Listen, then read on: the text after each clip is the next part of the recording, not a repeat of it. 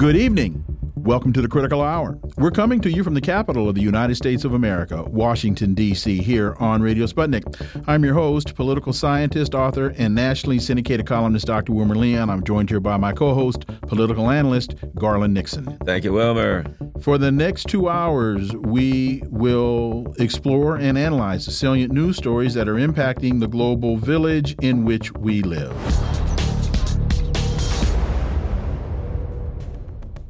Shinzo Abe, former Japanese prime minister, was assassinated earlier today by a man with an improvised firearm. He was 67 years old. He was Japan's longest serving prime minister from 2006 to 2007, and then again from 2012 to 2020. He was an arch conservative, ultra right politician. He was a key partner of the U.S. in its escalation of his conflict with China, the Asian pivot. Shinzo Abe dead at the age of 67. UK Prime Minister Boris Johnson resigns as Tory leader. He stepped down amid a nonstop wave of officials from his cabinet resigning. For insight into this, let's turn to our first guest. It's Friday, so we're going to start the show the way we always do. He is a widely acclaimed speaker, writer, journalist, and political analyst. He's traveled extensively in the Middle East and in Latin America. His latest book is entitled Kamala Harris and the Future of America, an essay in three parts. Caleb Maupin, as always, Caleb, welcome back. Sure, glad to be here. So, Bojo announced his resignation as the leader of the UK's Conservative Party uh, yesterday. He leaves amid several high profile scandals and following a wave of resignations of senior cabinet members. He will remain acting head of the government until a new person is selected for the job. So, previous uh, leaders have said that's not a good idea, which is a very British way of saying you are really making a mistake now. But your thoughts on his resignation and is his resignation a sign of how people see him personally, or is this a larger ideological problem based upon the realities, particularly high inflation and other problems that the people in the UK are facing based upon this sanctions regime and other economic issues, or a combination of the two? Well, I lean toward your second uh, assessment there. Uh, it's almost like you can imagine, you know, the old rodeos where they had the bucking bronco or whatever, and they you tried to stay on the horse as long as possible, but eventually they they threw you off. I mean, this is the third prime minister in Britain to resign in the last six years.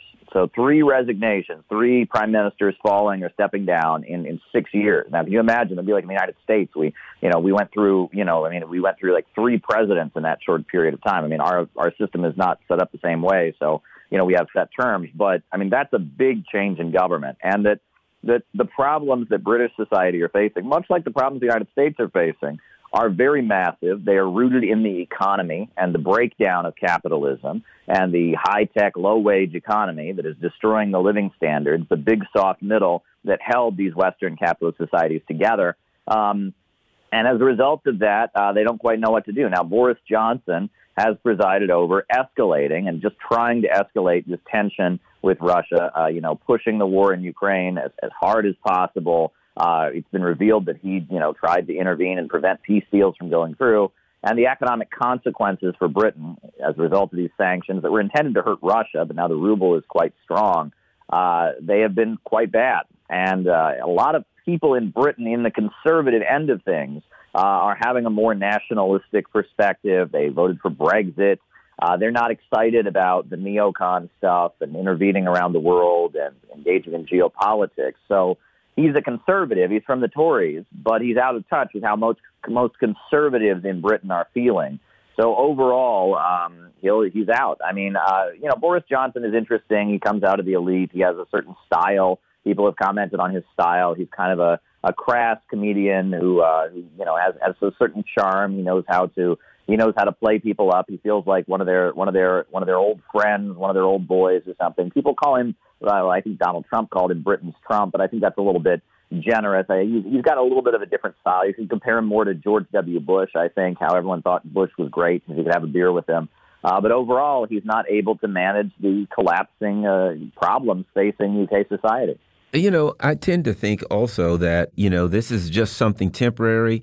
I think the true crisis is to come when the British people, you know, they're angry because of these prices. There's been scandals for plenty of other, you know, Tony Blair had his, they all had their scandals, but he, he didn't survive this scandal because people are broke and poor and hungry. I think that when they replace him with someone and people see the same negative trajectory in their day to day lives, that's when the real anger comes, when people realize it isn't a person screwing us up, it's a system screwing us up. Your thoughts? Oh, sure. And look, I think that the problems facing Britain are problems that the current political system and the current political spectrum are having a hard time dealing with. I mean, Jeremy Corbyn and the Labor Party, uh, they clearly haven't been able to hijack and you know the anger of working class people at their high wages and such, uh, at the high you know cost of food, the the, the dec- declining wages, the low wage police state. Uh, you know, they, the the Labor Party has failed. Um, and usually it would be the Labor Party in Britain that in a time like this, you know, they stood up for the working man. They're the party formed by the labor unions. They would, they would be, in theory, the beneficiaries of this, but they've completely failed to hijack this, this resentment uh, in order to gain power. Um, in addition to that, um, you know, Scottish independence uh, really kind of took off, but the Scottish National Party that kind of you know, their their their rise in 2014, and they they had that referendum where they almost voted to break away from the UK, and they were kind of an anti-austerity party, but now they seem to have also failed to capture that anger. Uh, Brexit did go through, but it's also pretty clear that the, the UK Independence Party, UKIP, uh, that while they, they got Brexit, they got what they wanted, basically. I mean, they're, they've fulfilled their agenda. Nigel Farage is still a, a figure who's making commentary and such, but they, they've failed to capture the anger. And that ultimately, there are going to be new political forms for this new political era the entity in the UK that excites me the most is the Workers' Party, headed by George Galloway. I mean, that really makes me inspired. They call themselves a pro-Brexit, anti-identity politics socialist party. Um, and there's a lot of Muslims, uh, you know, who are a part of it that are really, you know, strongly in favor of, of Britain stopping its support for Israel and, and stopping the wars around the world. There's a lot of labor union kind of people that are involved with it that are in favor of, of you know, increasing the living standards of the people, protecting the rights of workers on the job, uh, good paying jobs, uh, and you know they they have built a very diverse coalition that kind of breaks out of the standard left and right to be anti-imperialist, anti-war, and socialist, and that's where I look for inspiration, and I hope that the Workers' Party of the United Kingdom can really kind of take off and seize the moment. Switching gears, uh, Iran, Russia, and China to carry out military drills in Venezuela. And you've spent a lot of time in the region. They're preparing to carry out a series of trilateral military exercises in Latin America in a show of force against the United States. What does this signal to you? And I find it very interesting that as Joe Biden was hosting his summit with some of the Americas, that Venezuelan President Maduro was traveling the world and being recognized and received as a significant world leader. And so you take that optic and that PR campaign, and now you add to that military drills with Iran, Russia, and China. That to me says somebody's flexing and others need to pay attention. Oh, sure. And look, I, I think that the Biden administration is scrambling to reinvent U.S. foreign policy in Latin America because it's very clear the rise of Bolivarianism at the beginning of this century was a result of the fact that the main allies of the United States in Central and South America are so hated, right? During the 1980s and, and the 70s and 80s, the USA propped up the hard right wing, the paramilitaries, the Contras, those kind of folks. And those folks have just made so many enemies uh, that you saw, you know, with Venezuela and then with Bolivia and then Nicaragua and so many places. You've seen a rise in anti-imperialism and socialism, and and it's based on kind of polarizing the population against the Latin American right wing that is just so hateable. I mean, those folks are very, very elitist, very, very racist. Uh, you know, they pride themselves in the fact that they're lighter skinned than most of the population. They have utter contempt for the people of their own countries. They're connected to all kinds of horrendous crimes. And so there's been an effort over the last several decades, and especially more recently, uh, of the United States to kind of reinvent its image and say, okay, we're no longer the buddies of those vicious paramilitary, racist, evangelical Christian Contras. Uh, we're a woke country now. We're better. We saw Kamala Harris. You know, she attended the inauguration of the new president of Honduras. Uh, the USA has not been particularly hard on Peru, and they seem to have, have been able to uh, have, you know, Pedro Castillo and his government, uh, you know, they, they seem to have made some alliances within that government. And the USA is trying to say, look, you can be progressive, you can be anti-racist, and you can even be a little bit of a socialist, and we'll still be friendly with you. Uh, we just want you to stay away from Russia and China. But the thing is, so many bridges have been burned. I mean, there, there's a pile of corpses there. I mean, in Nicaragua, there's a pile of corpses. In Venezuela, there's so many regime change attempts that, that this attempt to kind of reinvent the alignment of the United States and Latin America, it's not going so well because it's like, you know, the ship has already sailed. Uh, so many countries in Latin America where the population has become politically involved, uh, they've already shifted full on into anti-imperialism. So I think now this is a controlling operation. And then on top of that, that right wing that the United States says, you know, sees is not going to win has a lot of money and influence, not just in South and Central America, but in Miami. And so they have to keep those folks happy. And those folks are constantly pressuring them to do things that might not be in the strategic interest of the United States in the long term. A lot of Trump's uh, actions were to appease those folks. Um, and I think that they may have hurt the U.S. strategy in the region. So this is a problem for the United States in that region. And uh, we're seeing ultimately uh, that you know these military drills are a result of, of the failure of U.S. policy you know, now that we're seeing Iran, Russia, China in uh, South America, we're seeing Venezuela. They're showing uh, Iranian drones in their Independence Day military parade. To some extent, hasn't the crisis in Ukraine, with the U.S. hypocritically taking a position, Ukraine is an independent country and they can form alliances with anyone they want. Haven't they kind of opened the door for other countries to come in and thumb their nose at the Monroe Doctrine and start to be militarily active in South America and Latin America? At this point, point, yes. I mean, look, I mean, it, it, you know, Iran is a sovereign country. Venezuela is a sovereign country. The USA has canceled both of those countries and, and said no one can do business with them and try to just shut them out. And so they're saying, oh, okay, well, I guess we'll do business with each other. And then we have hilariously under the Trump administration now continued under the uh, under the Biden administration, we have them saying, "Oh, they can't do that. They can't come together. Why not? Why not? I mean, you have no influence there. You have no business dealings there. You got harsh sanctions on both. Who says they can't come together? Looks like they can. Looks like they can, and it looks like Russia and China, who you're also you know, moving against, uh, they can as well. And I mean, I'm a l- little bit concerned because this speech that we heard from Mike Pompeo recently, mm-hmm. where he talked about the, the three lighthouses of liberty, and you know, I mean, this is some disturbing stuff, but this is all the reality that the world is slipping out from underneath their fingers. Russia and China are going to keep growing economically. They're going to have more influence in the global economy. And uh, the USA feels like it seems like a big section of the American elite thinks the only response to that, the only way that can be scaled back is with some kind of military confrontation. And that's quite disturbing. Well, that takes me to my last question. We've got just about a minute and 15 left. Do you see that that the policy elite in the United States see that the Monroe Doctrine is failing or has failed, and they're now turning their sights to the world, a la Ukraine, a la Taiwan? and countries on the continent of Africa. Indeed, I think that you know that it's particularly the Biden administration. They feel like they feel like the victories for the USA can be decisively fought, you know, on the Eurasian continent. Uh, they're they're less concerned about coups and interventions in South and Central America. That's very clear. Caleb Maupin, as always, thank you so much for that time. We really appreciate that analysis, and we look forward to having you back. Sure thing.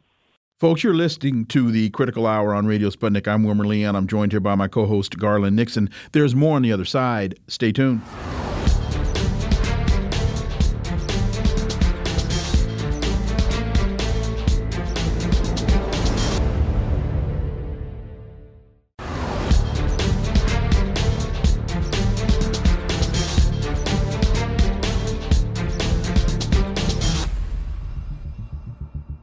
We are back, and you are listening to the Critical Hour on Radio Sputnik. I'm Wilmer Leon, joined here by my co host, Garland Nixon. Thank you, Wilmer.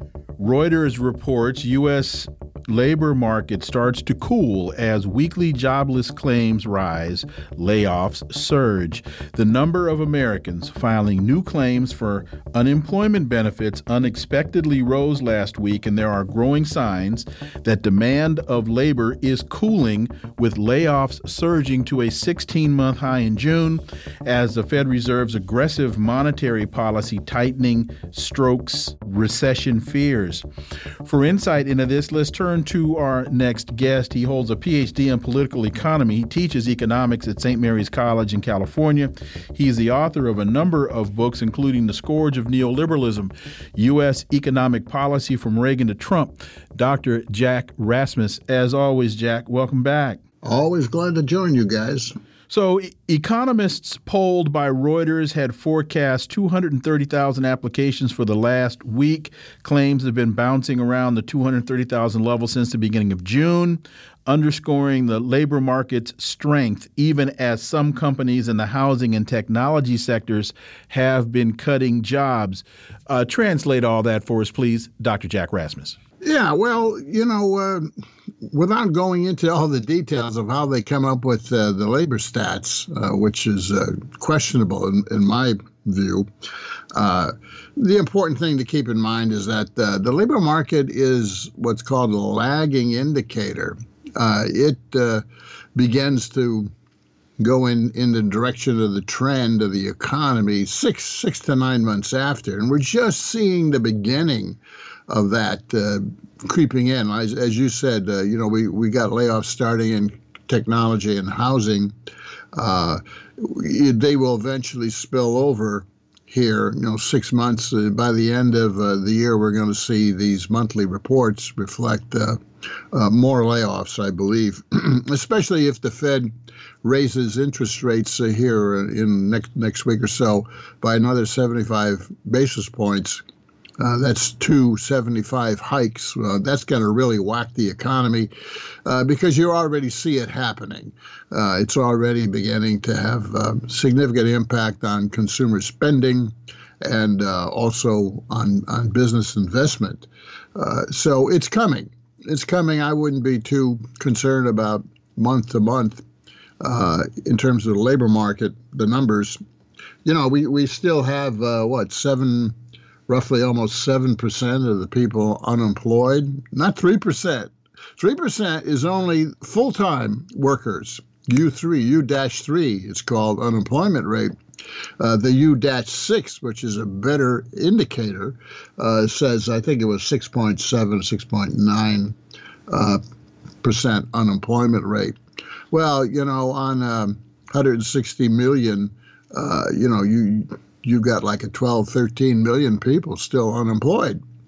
Uh, when you count people who dropped out of the labor force, um, you know, looking for work, can't find it, uh, gave up looking for work in the last four weeks, etc. Uh, the truth is always in the details in these government numbers, and you don't get the details reported in these uh, headline uh, news media uh, reports, uh, it, and it's especially uh, created. So uh, you you get the the best scenario reported by co- the corporate media, and if you dig dig into the labor market data, you can see, and the same thing with price data. Uh, you can see a better picture of the truth. Again, the truth is it's a lagging indicator. You'll see it later, and it's still damn pretty high in terms of jobless out there. Let me ask you this. Uh, well, two things. One, and keeping in mind that there is, you know, political implications going into November. If things really start to crash, would we see the Fed reverse field on the rate hikes? Number one, and number two, is it possible we'll see the kind of like the cascade of layoffs like we saw in 2008, where we had, you know, some months 750,000 layoffs at a time? What what about those two things?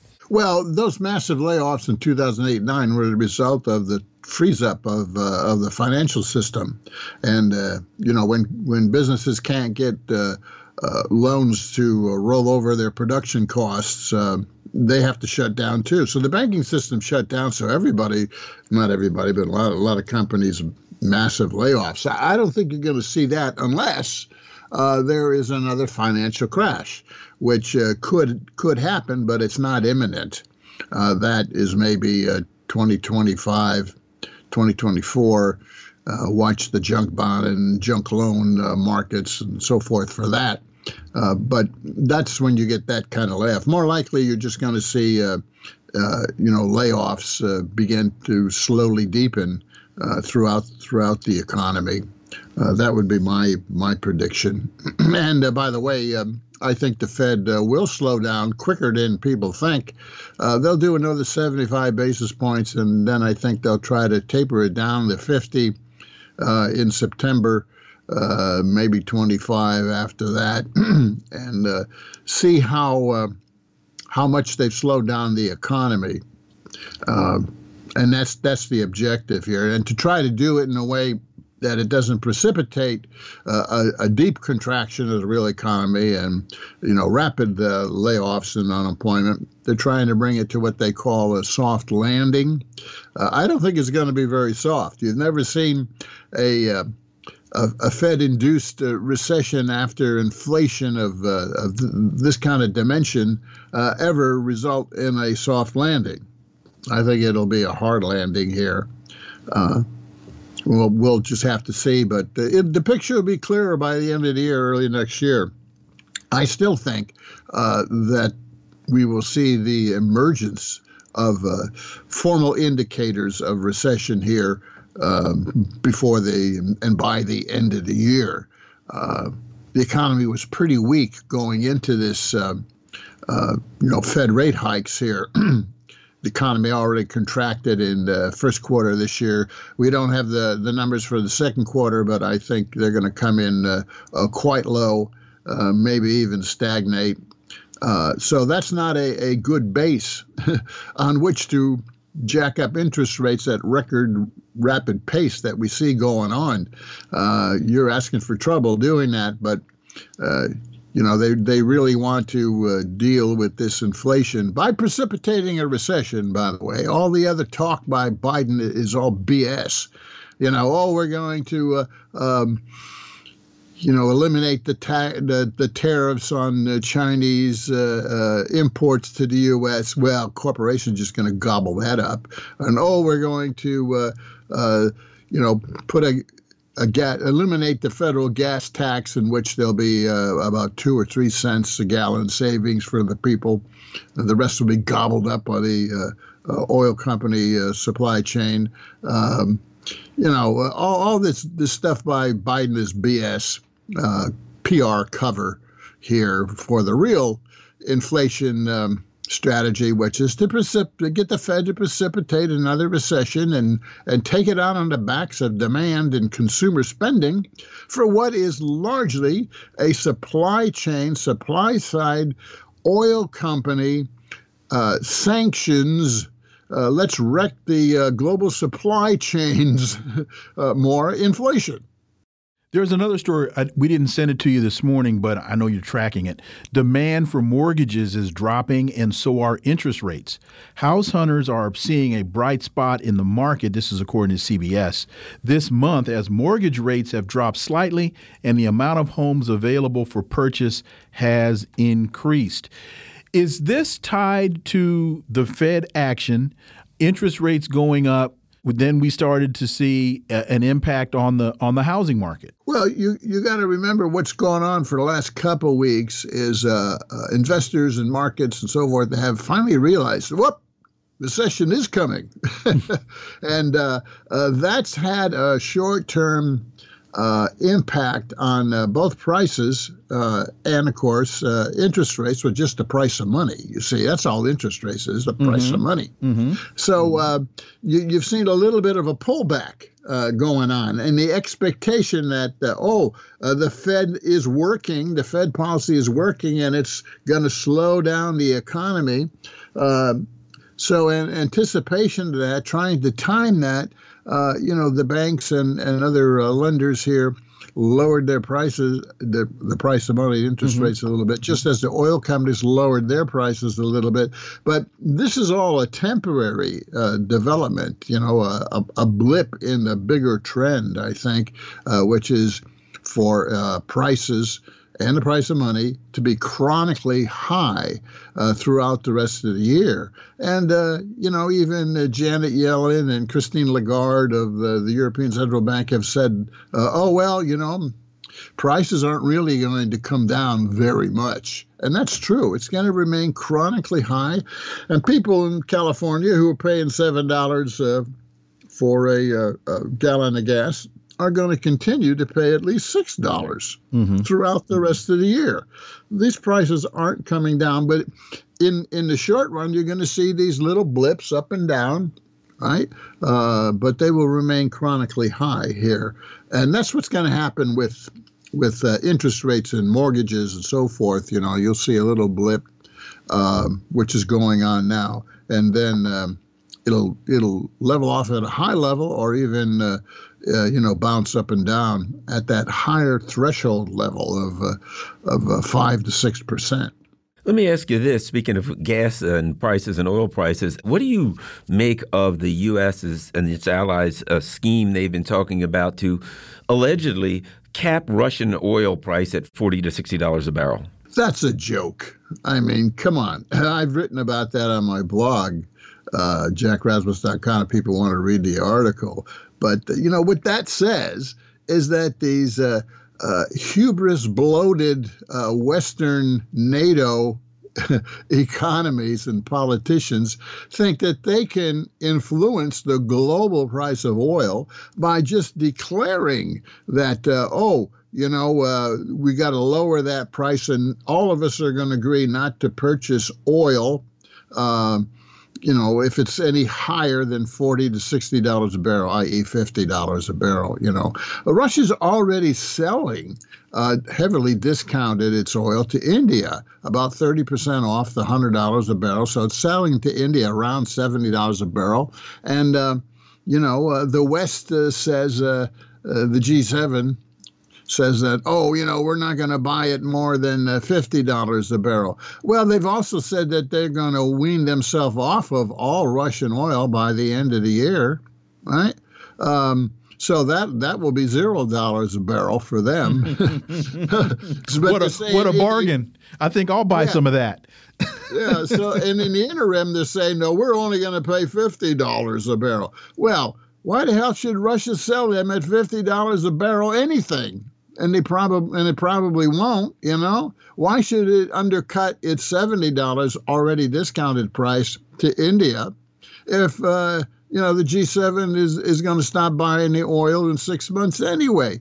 And and besides, you know, uh, uh, arrogant uh, G7 economies cannot set the price of global oil you know, uh, by arbitrarily uh, dictating this mm-hmm. is what we're going to do. Look, this is a PR thing.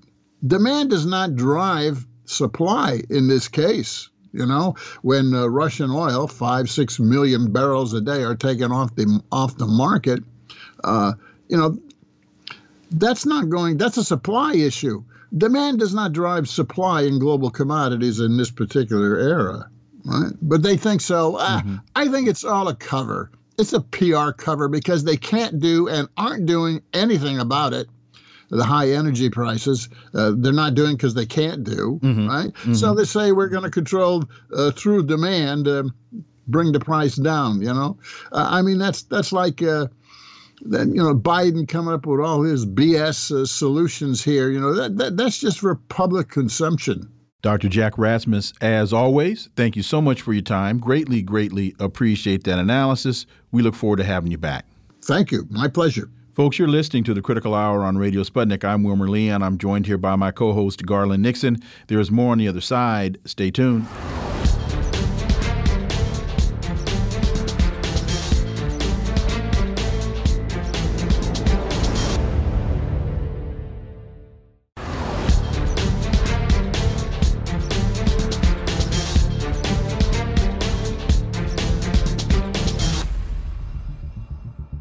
And you're listening to the Critical Hour on Radio Sputnik. I'm Wilmer Leon, joined here by my co host, Garland Nixon. Thank you, Wilmer.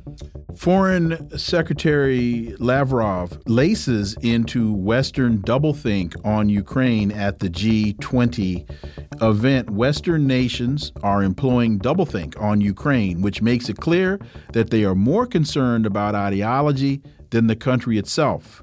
This is according to Russian top diplomat Sergei Lavrov. He said this following the recent G20 foreign minister meeting in Indonesia. For insight into this, we turn to our next guest. He works with Tell the Word, the publishing arm of the Ecumenical Church of the Savior in inner city Washington. In, he was a CIA analyst for 27 years, served on the steering group of veteran intelligence professionals for sanity. Ray McGovern, as always, Ray, welcome back. Thank you. Quote, I took the liberty of reminding our Western colleagues about what they said in the previous months and asked them to make up their mind about what they want after all. The West's doublethink shows that it is ideology that comes first rather than their concern about Ukrainians, Ukraine, and European security in general. If the West doesn't want talks to take place but wishes for Ukraine to defeat Russia on the battlefield, then perhaps there is nothing to talk about with the West. Ray, Western media and analysts will describe this or spin this as Lavrov threatening. But I interpret this as Lavrov speaking the truth from the Russian perspective and saying, I'll fight you as long as you want to fight, especially since you want to fight with Ukrainians and not with your own troops. Ray McGovern. That's true. Um, when he says uh, there's nothing to talk about, that's another way of saying uh, what Putin said a day or two ago, and that is if you insist on trying to defeat Russia in the battlefield of Ukraine, well, good luck with that. um, that's the vernacular translation uh, by me, mm-hmm. but that's what he's saying. Uh, the interesting thing here is even that even though Lavrov was pretty pretty brutal here uh, and blaming blaming the West for preventing Ukraine from entering talks, and there's every every evidence to suggest that that is true. Um, what he also said was, uh, look, um, uh, people are making a lot of money uh, with these weapons sales. Uh, and what the West is doing is preventing the peace process and making it uh, a question of targeting citizen, cities, uh, citizens kill so, civil, civilians. And what we see happening every day, and what we cannot tolerate, says says Lavrov. So, uh, you know, we have we have a lot in Western media about killing civilians and targeting cities. Uh, if you come right down uh, when it meets the ground, you can see that the Ukrainians are equally guilty of shelling cities, the shelling this the cities in Donbass, and nobody reports that because no Western journalist would dare report it. There's only two, I think, one or two people in the Donbass who've been there for a while reporting and showing videos of, of how the Ukrainian army is shelling uh, apartment houses and so forth in, in Donetsk, in, in the capital. Uh, there's no reason for that right now. This is vindictive. This is a, a parting shot before they have to lose and move back farther west. So it's really kind of, uh, you know, it's, it's, it's a mess. And uh, as long as uh, Biden says, well, we're in this for the duration, as he said, we're, we're, in it for as long as it takes. Well, you know, think about the Ukrainians here. Uh, Russia's not going to leave. Russia's not going to stop. They do offer to begin negotiations here, but they charge the U.S. with preventing the Ukrainians from doing that there, as I say, there's every every evidence that supports that. So where we are is a situation where even even the head of uh, of national intelligence complains that this is pretty grim. It's a grim situation. It's going to last a long time. Now, Avril Haines, the director of national intelligence, doesn't get to doesn't get to decide what to do about this situation. Biden does. And according to Biden and his, I won't use adjectives, his advisors, um, he's, he's going to do it uh, for the duration. Uh, and I fear at least until the November midterm elections, because that's a good part of what this is all about the domestic situation in the United States. And Putin, if anyone, understands that, having said many times that foreign military policy on the part of the U.S. is hostage, his word, hostage to domestic political requirements. So, November, well, that's several months away. How many Ukrainians will be sacrificed in, in that period of time? Well, who knows? But uh, uh, Joe Biden doesn't seem to be very concerned about that, nor do his adolescent advisors. You know, Ray, I noticed one thing, and that is these conversations are always either prefaced or end with from the Russians. We're ready and willing to negotiate, but, or they'll make the statement and they'll say, but we're willing to negotiate. My take is this I think the Russians are looking at this, and if you look at it long term, even medium term, the economic pain is going to be so um, pronounced in Europe, I think that at some point the the Europeans are going to be at a either look either we make a deal with the Russians for cheap energy again, or the whole thing is over in Europe and it turns into a backwater dystopian hellscape. And I think the Russians are just we're going to leave the door open. We don't trust you. You don't like us. We don't like you anymore. We don't trust you anymore. But if at some point in the future you want to have a relationship where we're both acknowledge that we exist and we act advantageous to our own personal needs, we're willing and able to do that. Uh, that's the way I see it. What do you think? I think that's largely right. Um, you know, we really have to go back to uh, how this whole thing started and whether Washington is correct in saying that what Putin did in Ukraine was, quote, unprovoked. Unprovoked.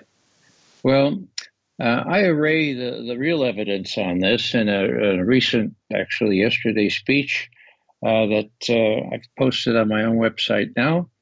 Uh, and what I see here is uh, that unprovoked is a lie, an out and out lie, that uh, Putin was provoked. And unless we understand why he was provoked and what he intends to do to end that provocation, we can't hope to figure out when this thing is going to stop, or even when Russian armies are going to stop with their westward advance. Will they stop at Odessa? Will they stop at the Moldova? You know, where are they going to stop? Well, they're going to keep going as long as there are no negotiations, and they may even do that under negotiation. So the key thing is to understand that this was not unprovoked, that there were ample reasons and, and we can discern what Putin really wants. It has to do with the emplacement of intermediate range missiles in Ukraine. They're already in Romania, they're going into Poland. Uh, they can reduce Putin's warning time to five minutes, if you can believe it. It's about seven to nine minutes now if they use a cruise missile if they use a hypersonic missile, if the U.S. ever ever, uh, kind of develops one, then it's five minutes. That's not enough warning time uh, to decide whether or not to blow up the rest of the world.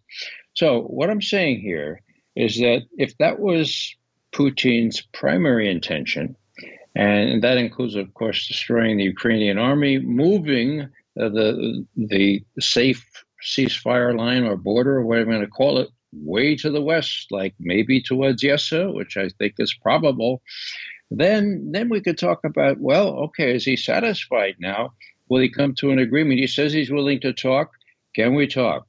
And the answer, unfortunately, that I give myself is, well, nothing's going to happen before November because Biden's got to feel that he's appearing very strong, facing up to this quote, unprovoked, end quote, aggression it was provoked. People had acknowledged that to figure out how to get out of this mess. Russia's Medvedev warns United States messing with a nuclear power is folly. Former Russian President Dmitry Medvedev told the U.S. on Wednesday that attempts by the West to punish a nuclear power such as Russia for the war in Ukraine risked endangering humanity. And he cast the U.S. as an empire which has spilled blood across the world, citing the killing of Native Americans, U.S. nuclear attacks on Japan, and a host of wars ranging from Vietnam to Afghanistan. What that says to me, Ray, is Dmitry Medvedev using a longer arc of history. One of the big mistakes that a lot of Americans make is we have a tendency to view events like this as though they occur in a vacuum. And to your earlier point, was this unprovoked or not? Well, if you understand the longer arc of history, you would understand that this was a provocation and historically has been viewed as a provocation for a very long time. Your thoughts, Ray McGovern? Well, Medvedev uh, has personal experience in this. He was president, after all, uh, during that interregnum when Putin couldn't have another consecutive uh, term. So it was he that met with uh, President Obama in Seoul, Korea, uh, back in 2020. Okay. Now, why do I mention that? Well, I mention that because they're sitting at this table, the video is on. They thought the audio was off. Sorry, guys. Here's the audio. Here's Medvedev. We have to do something about these so called anti ballistic missile sites that you're putting in Poland and Romania.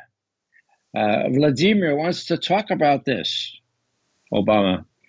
Uh, oh, be patient. Um, uh, I uh, uh, it, let me. I have let me win re-election, and then then I'll have more flexibility. End quote.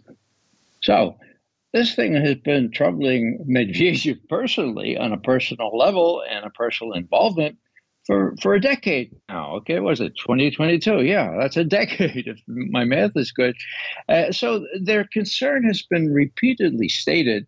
It's not uh, evidenced in the Western media, but as I mentioned before, this speech that I gave uh, applies textual analysis, applies what we used to call media analysis uh, takes a look at what they've said in the past, what they're saying now, and proves, I think, beyond reasonable doubt, uh, that this was provoked. And if we don't don't understand Russian concerns and why it was why they found it a prov- provocation, there's no way we're going to settle this thing until the Russians have taken over. Well, most of Ukraine, perhaps as far west as Moldova, and perhaps everything on the east side of the Dnieper River. That would be a lot.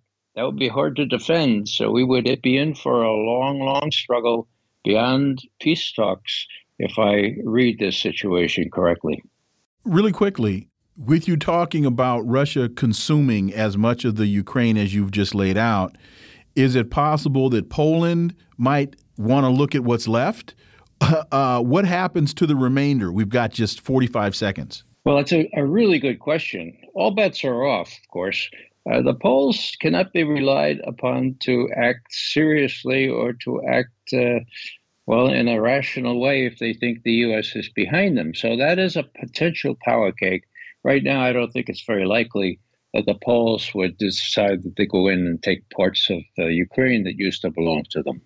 Ray McGovern, as always, thank you so much for your time. Greatly appreciate that analysis. We look forward to having you back. Most welcome. You're listening to the Critical Hour on Radio Sputnik. I'm Wilmer Leon. I'm joined here by my co host, Garland Nixon. There's more on the other side. Stay tuned.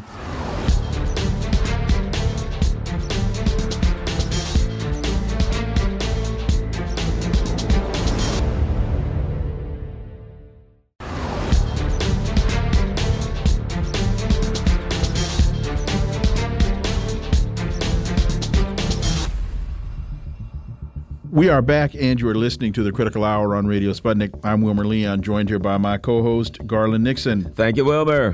Shinzo Abe Japan's longest serving prime minister from 2006 to 2007, then from 2012 to 2020, was assassinated earlier today.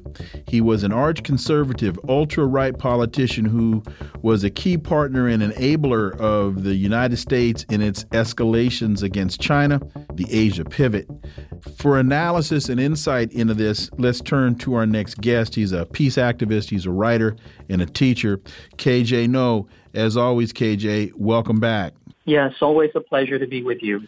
You know, it's interesting when I first started reading in the mainstream Western press the fact that uh, Shinzo Abe had been assassinated you would have thought that he was a Democrat. You would have thought that he was left leaning. You would have thought that he was just this warm, loving, nice guy whose policies were were populist and that he was really working in the best interest of the working class in Japan. But when I got a little deeper, I said, "Yeah, I think there's more to this than that." Hence, you sent us the your analysis, and that wasn't quite the case. Yes, no, it's not the case at all. I mean, Shinzo Abe is many things, but certainly, you know, he is not uh, a man of the people. He actually comes from an elite political dynasty, and this political dynasty, you know, has a horrific record. His grandfather was one of the worst war criminals of World War II.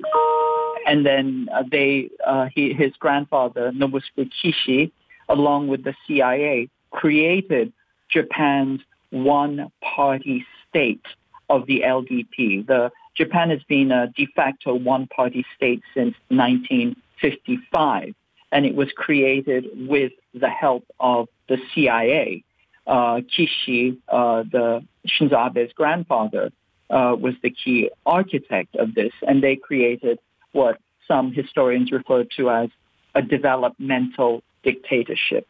Certainly uh, a de facto one-party state. They've been in power for 64 years, and except for a very short interlude, they've had almost complete control of the country. But the key uh, fact of their dynasty and the LDP itself is that they have been a vassal, and I say that with full emphasis on the word and all of its implications. They were a vassal of the United States. And when Kishi came into power, uh, he essentially uh, ran the he, he essentially ran the Pacific pivot for uh, the United States in Northeast Asia. He was also the uh, architect of the Quad alliance.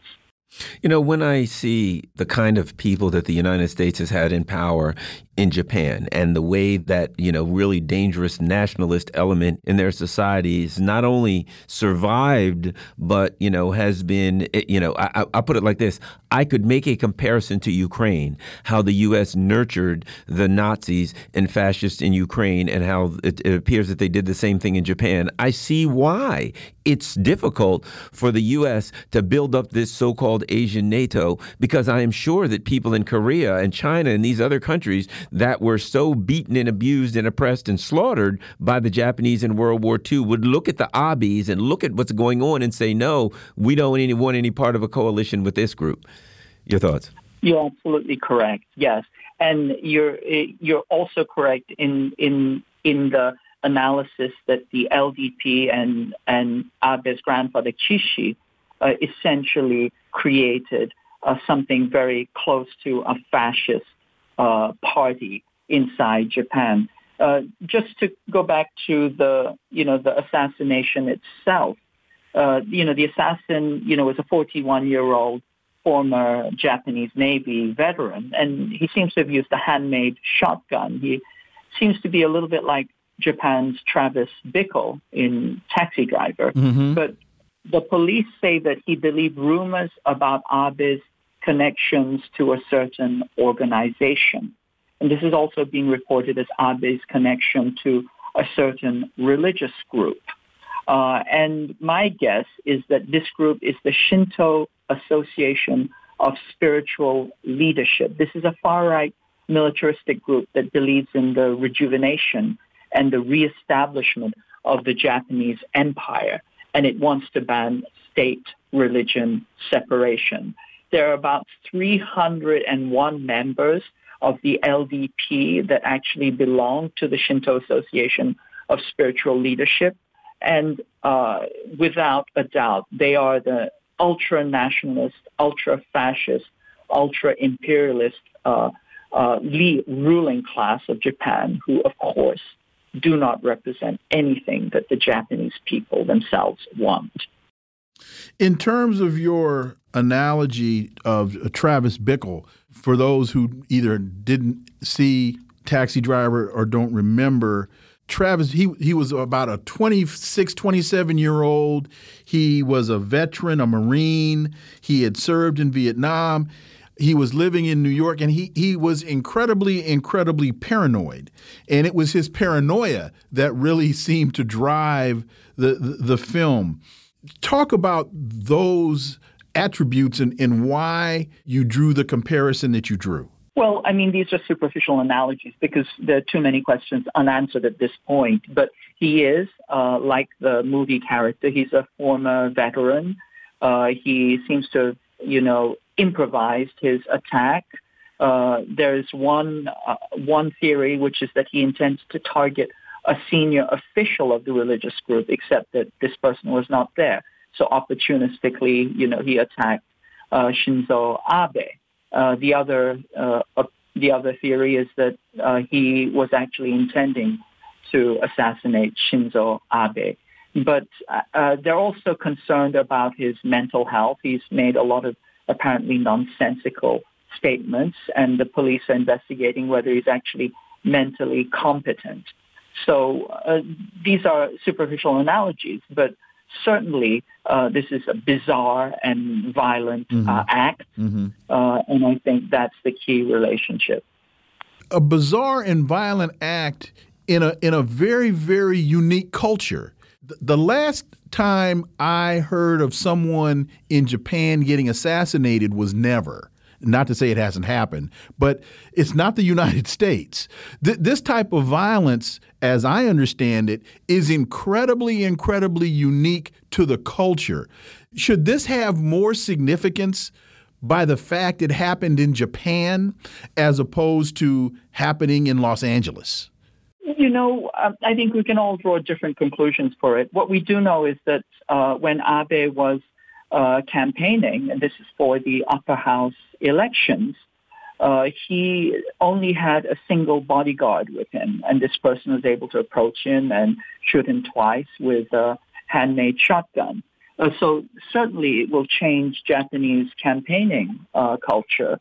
But I think it's uh, misleading to say that Japan hasn't had a lot of violence. The, the culture itself and the creation of the LDP itself was a tremendous act of violence. It was essentially uh, an, uh, a collaboration between the business class, the CIA, the political class, and of course the Japanese uh, mafia, the Yakuza. And so the LDP was born in violence and blood. And, uh, you know, there's a, a kind of sad but poetic, uh, uh, you know, chiastic story that explains what happened to uh, Shinzo Abe.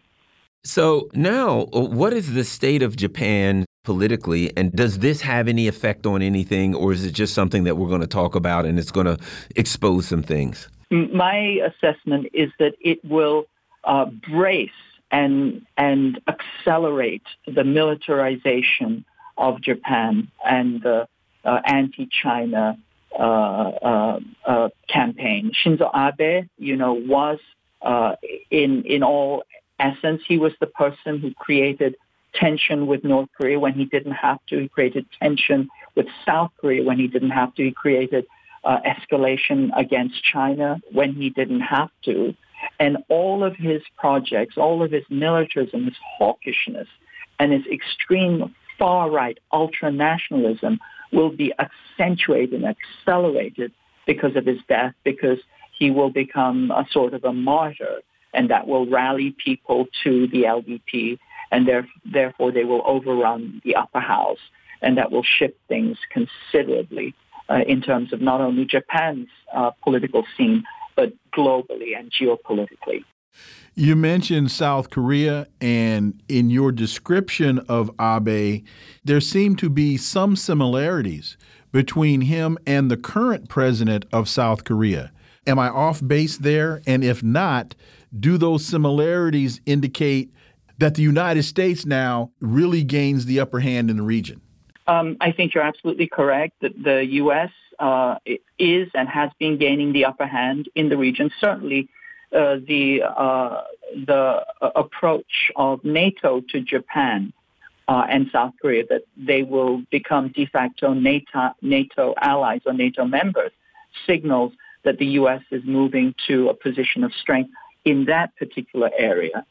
Uh, and regarding the similarity between Yoon Suk-yeol and Shinzo Abe, I would say that they were uh, very similar in that they are right-wing uh, extremists, mm-hmm. chicken hawks who were uh, vassals of the United States, utter and total sycophants.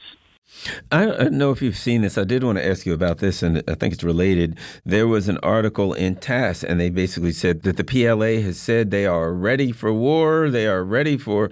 Uh, the Chinese army points to readiness for war amid U.S. Senator's Taiwan visit. Uh, I mean, I think it's important for the United States to take China at its word.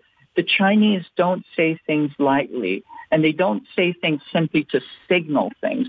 They are making clear messages.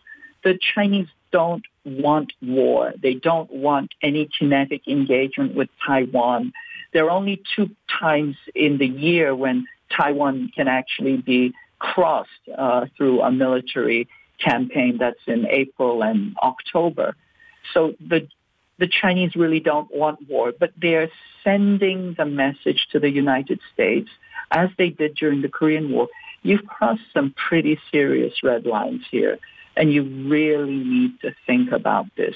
Uh, what what could happen is that the United States and China could go directly to war. It will not be a proxy war. The the Chinese have signaled that if you go this far, this will be a straight on uh, mano a mano war between U.S. and China. And I think it behooves the U.S. political class to think about that, listen carefully, and to uh, look for other alternatives. We have one minute left, and Sergei Lavrov at the G20 seems to be saying the same thing that China's saying you guys are heading down the wrong road with the wrong people.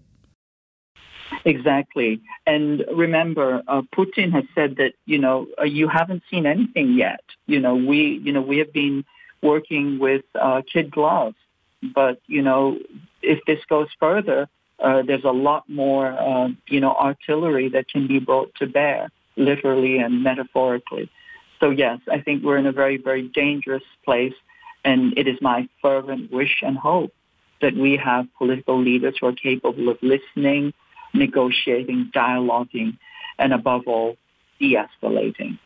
KJ Noh, as always, thank you so much for your time. Really appreciate that analysis, and we look forward to having you back. Always a pleasure. Thank you. Folks, you're listening to the Critical Hour on Radio Sputnik. I'm Wilmer Leon. I'm joined here by my co host, Garland Nixon. There's another hour on the other side. Stay tuned.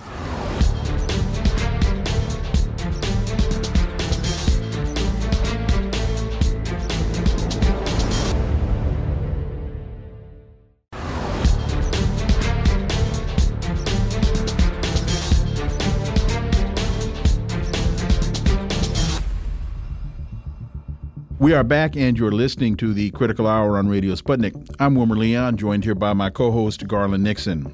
Thank you, Wilmer. Sputnik News reports Foreign Minister Lavrov says if the West wants to defeat Russia on the battlefield in Ukraine, there's no sense in talks.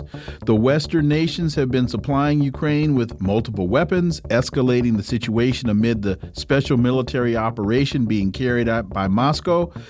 Russian Foreign Minister Lavrov stated today that if the West hopes to resolve the situation in Ukraine militarily, peace negotiations are useless. For insight into this, let's turn to our next guests. It's Friday, so it's panel time. We're joined by an international geopolitical consultant, global speaker, author, veteran, and former international security analyst in Washington, D.C. He's the founder of Global Perspective Consulting, headquartered in Dallas, Texas. Dr. David Oualaalou. As always, David, welcome back. Pleasure to be with you. We're also joined by a former U.S. Marine Corps intelligence officer. He served in the former Soviet Union implementing arms control treaties in the Persian Gulf during Operation Desert Storm and in Iraq, overseeing the disarmament of WMD. His most recent book is Disarmament in the Time of Perestroika. Scott Ritter. Scott, welcome back. Uh, thanks for having me. So these comments come in the wake of the G20 event in Bali, Indonesia.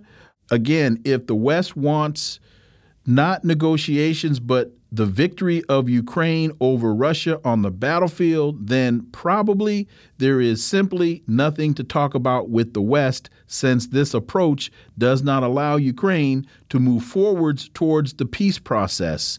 Let me start with you, uh, Dr. David Oualaalou. Western analysts or media will spin this as Lavrov threatening. I see this as Lavrov stating a very clear, simple reality that very few people here want to accept.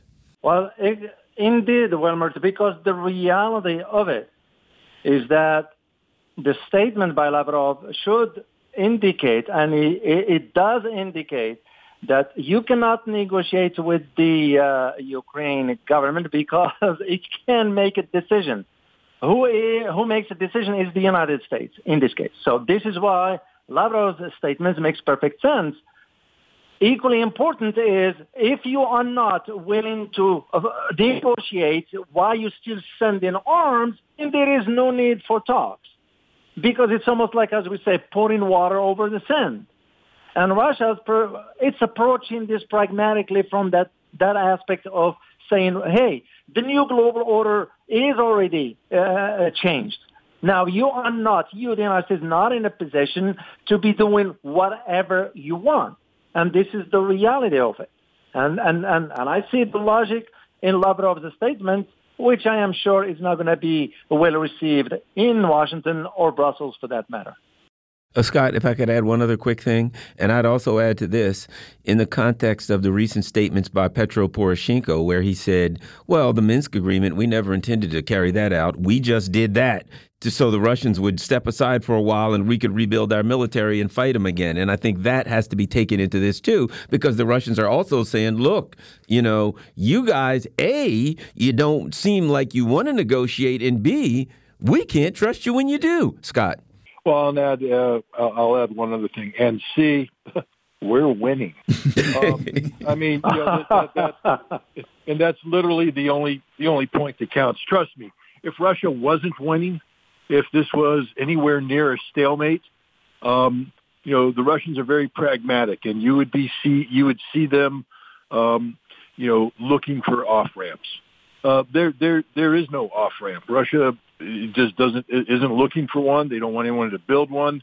They've got one direction, and that's towards total victory. Uh, more important than Lavrov, and believe me, every time Lavrov speaks, I listen. But um, he's just the foreign minister. There's this guy called Vladimir Putin who's the president, and he gave a speech yesterday, a, a, a presentation, where he not only echoed uh, what, what Lavrov was saying, but he expanded on it. Uh, and again, this comes to my point of C. Russia is winning. According to Putin, Russia ain't even begun. He said, we, we haven't even started what we're going to be doing in Ukraine.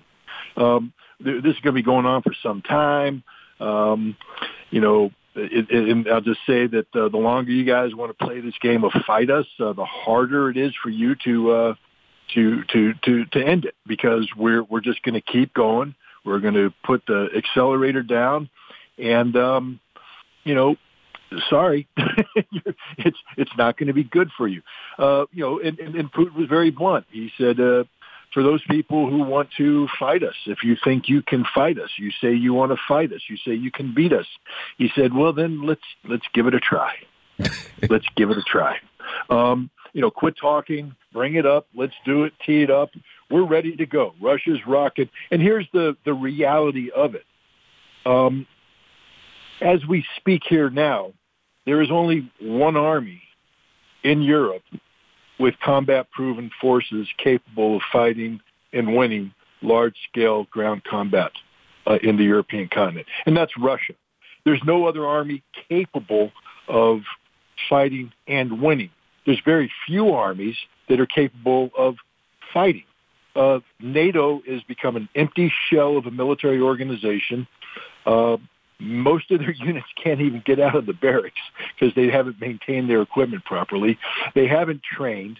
They don't have any ammunition. I mean, that's just a that's just an amazing reality here in a in a war where artillery is the king of battle, and Russia is pounding the Ukrainians with sixty to seventy thousand rounds a day. By matter of perspective, the United States fired 60,000 rounds for the totality of Operation Desert Storm in 1991. Uh, uh, Europe is facing a situation that if they if they want to engage Russia uh, on this scale, they'll run out of ammunition in less than two weeks. Um, and then that's all she wrote. I mean, the, the war's over at that point because it, there won't be anything left. So, you know, the Russians are very, very confident. I've never seen the Russians so confident. Um, and they're also very patient. Um, you know, far more patient than I am as an observer, uh, and that, that again underscores, uh, you know, just the strength of their position, and you know their their strength resonates beyond Ukraine. Um, you know, Lithuania is now waking up to the fact that they will cease to exist as a modern state in the very near future if they continue to play games with Russia about Kaliningrad the Estonian Prime Minister, um, who is you know the she's the new Margaret Thatcher, um, has you know resigned for a variety of reasons, but one of which is she got ahead of the skis, so to speak. Uh, you know, making Estonia one of these nations that was um, you know very aggressive vis-a-vis Russia and Ukraine, and uh, uh, she herself had to come to a realization at the NATO summit that a NATO wasn't going to do anything, that NATO was a joke and that if Russia went to war against her country, it would be eliminated as a as a modern state. This is just a statement of fact, reality that's coming to kick in, and uh, that's why I, I add that important C. Russia is winning, and that's the only thing that matters. Here's the other part of it. Uh, Dmitry Trenin has an interesting article in RT. Russia has made a decisive break with the West and is ready to help shape a new world order because the there are important facets, important lenses through which you can view this particular engagement. Of course, there's the military, there's political, and there is the economic. And with BRICS and all kinds of new things going on, I, in fact, I just saw this morning. I saw these pictures of these cars. Iran, Russia, and China are going to start building cars. They're completely getting away, and some of them will be electric. Anyway, Dr. Oualaalou, Russia eh, et al. is moving towards a new economic world order, uh, amongst other things. Your thoughts? Well, just to add to what Scott was mentioning, which is right uh, spot on, is the idea of that Russia has figured out the weak links within Europe. It's also has identified, uh, based at least on my research, identified the flaws within U.S. foreign policy. You know, and this is why uh, I, I, do believe again uh, the regressive U.S. global uh, uh, uh, leadership, shall we say, it, it, it, it, it's not sort of manifesting itself on, on, on the geopolitical landscape. And by that, what it suggests is that now Russia is in possession to rearrange, shall we say, the chairs at the global geopolitical table by thereby reconfiguring the global order. And in that way, because the statements like what Blinken was saying, which nonsense, in my opinion, by that way, Russia will be able to manage the process by which who sits where at that geopolitical table. And that's exactly what the current conditions right now on the ground in Ukraine suggest, in my opinion. The economic aspect, yes, is moving into that direction. I argued this few months ago, if not a year, two, a few years ago, that it will be just a matter of time before for example, China and Russia will have some sort of rapprochement that will extend beyond just exchange of diplomatic niceties and so forth and manifest itself into the economic sphere. And this is exactly what we're seeing now. Uh, I am aware of how uh, China, Russia, and Iran are going to be conducting uh, military maneuvers in Latin America, which to me sends a message right there loud and clear for the West to know. Scott Ritter. I'll just underscore the uh, the importance of, of economics right now. Um, we're we're on, you know, we we've reached what I what I call a culminating point, or we're reaching it. Uh, sometime in mid July, Europe is going to pass the uh, "ain't nothing you're ever going to be do to stop your pathetic continent from sinking into the bowels of the universe" uh, point. Mm-hmm. Um, right now, if Europe decided hey, uh, we need to reverse these sanctions.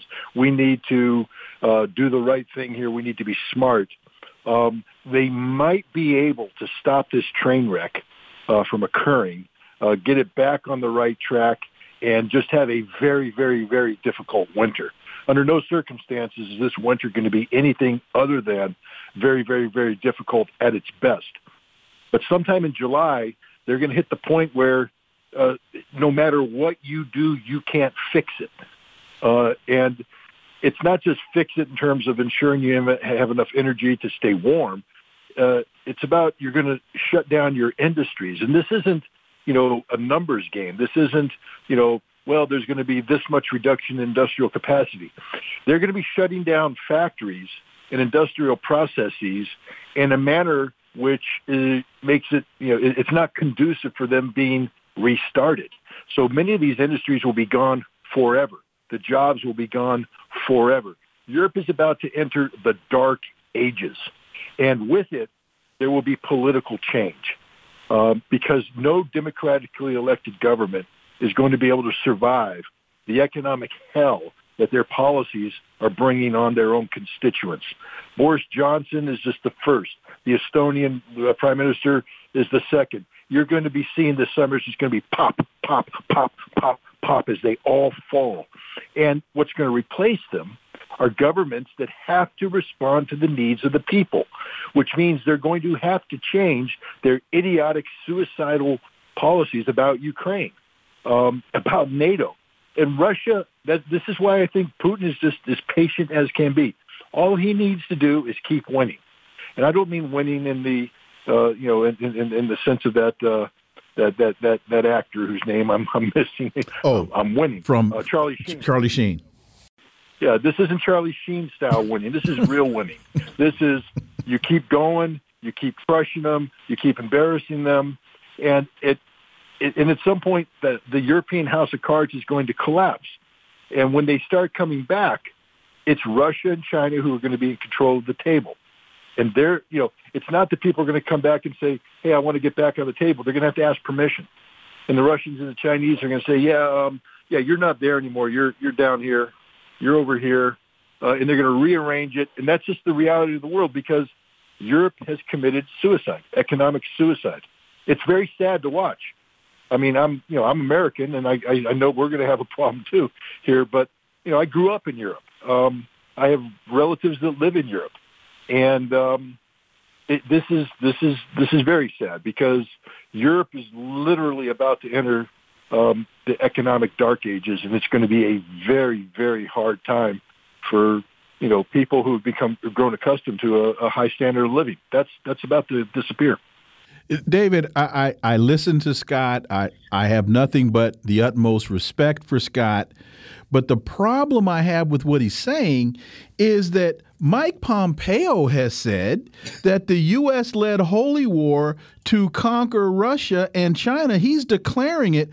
Mike Pompeo has come out and said that America has an essentially God assigned mission to control the world so as to preserve freedom and democracy for everybody, and that victory against Russia and China is therefore obligatory for the United States and its allies, not only to serve God, but also to serve God's people. So, so, so, David, I hear what Scott's saying, and nothing nothing but the utmost respect for Scott, but Mike Pompeo is telling me something else.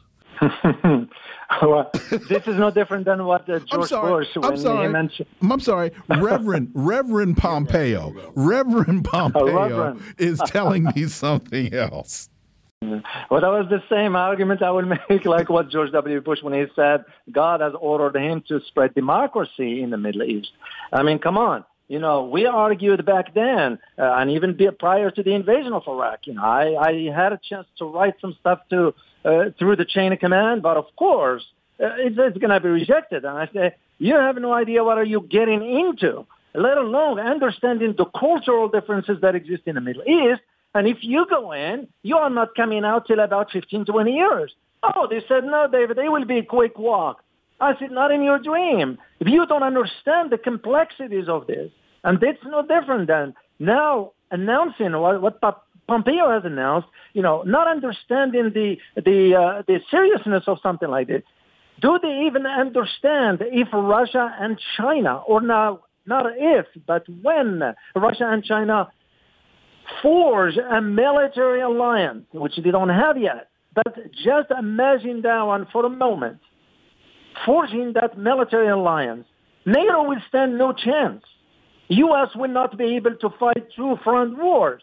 History, uh, I'm a student of history. You know, Napoleon didn't succeed. Hitler didn't succeed. So what makes us think that we could do it? It was the same argument at least some of us have made regarding Afghanistan. There is no way you guys can win this war because you need to understand the reality of it. And this is no different. That's why I, I read the statement by Pompeo and I look at it just like hypes, no more, no less.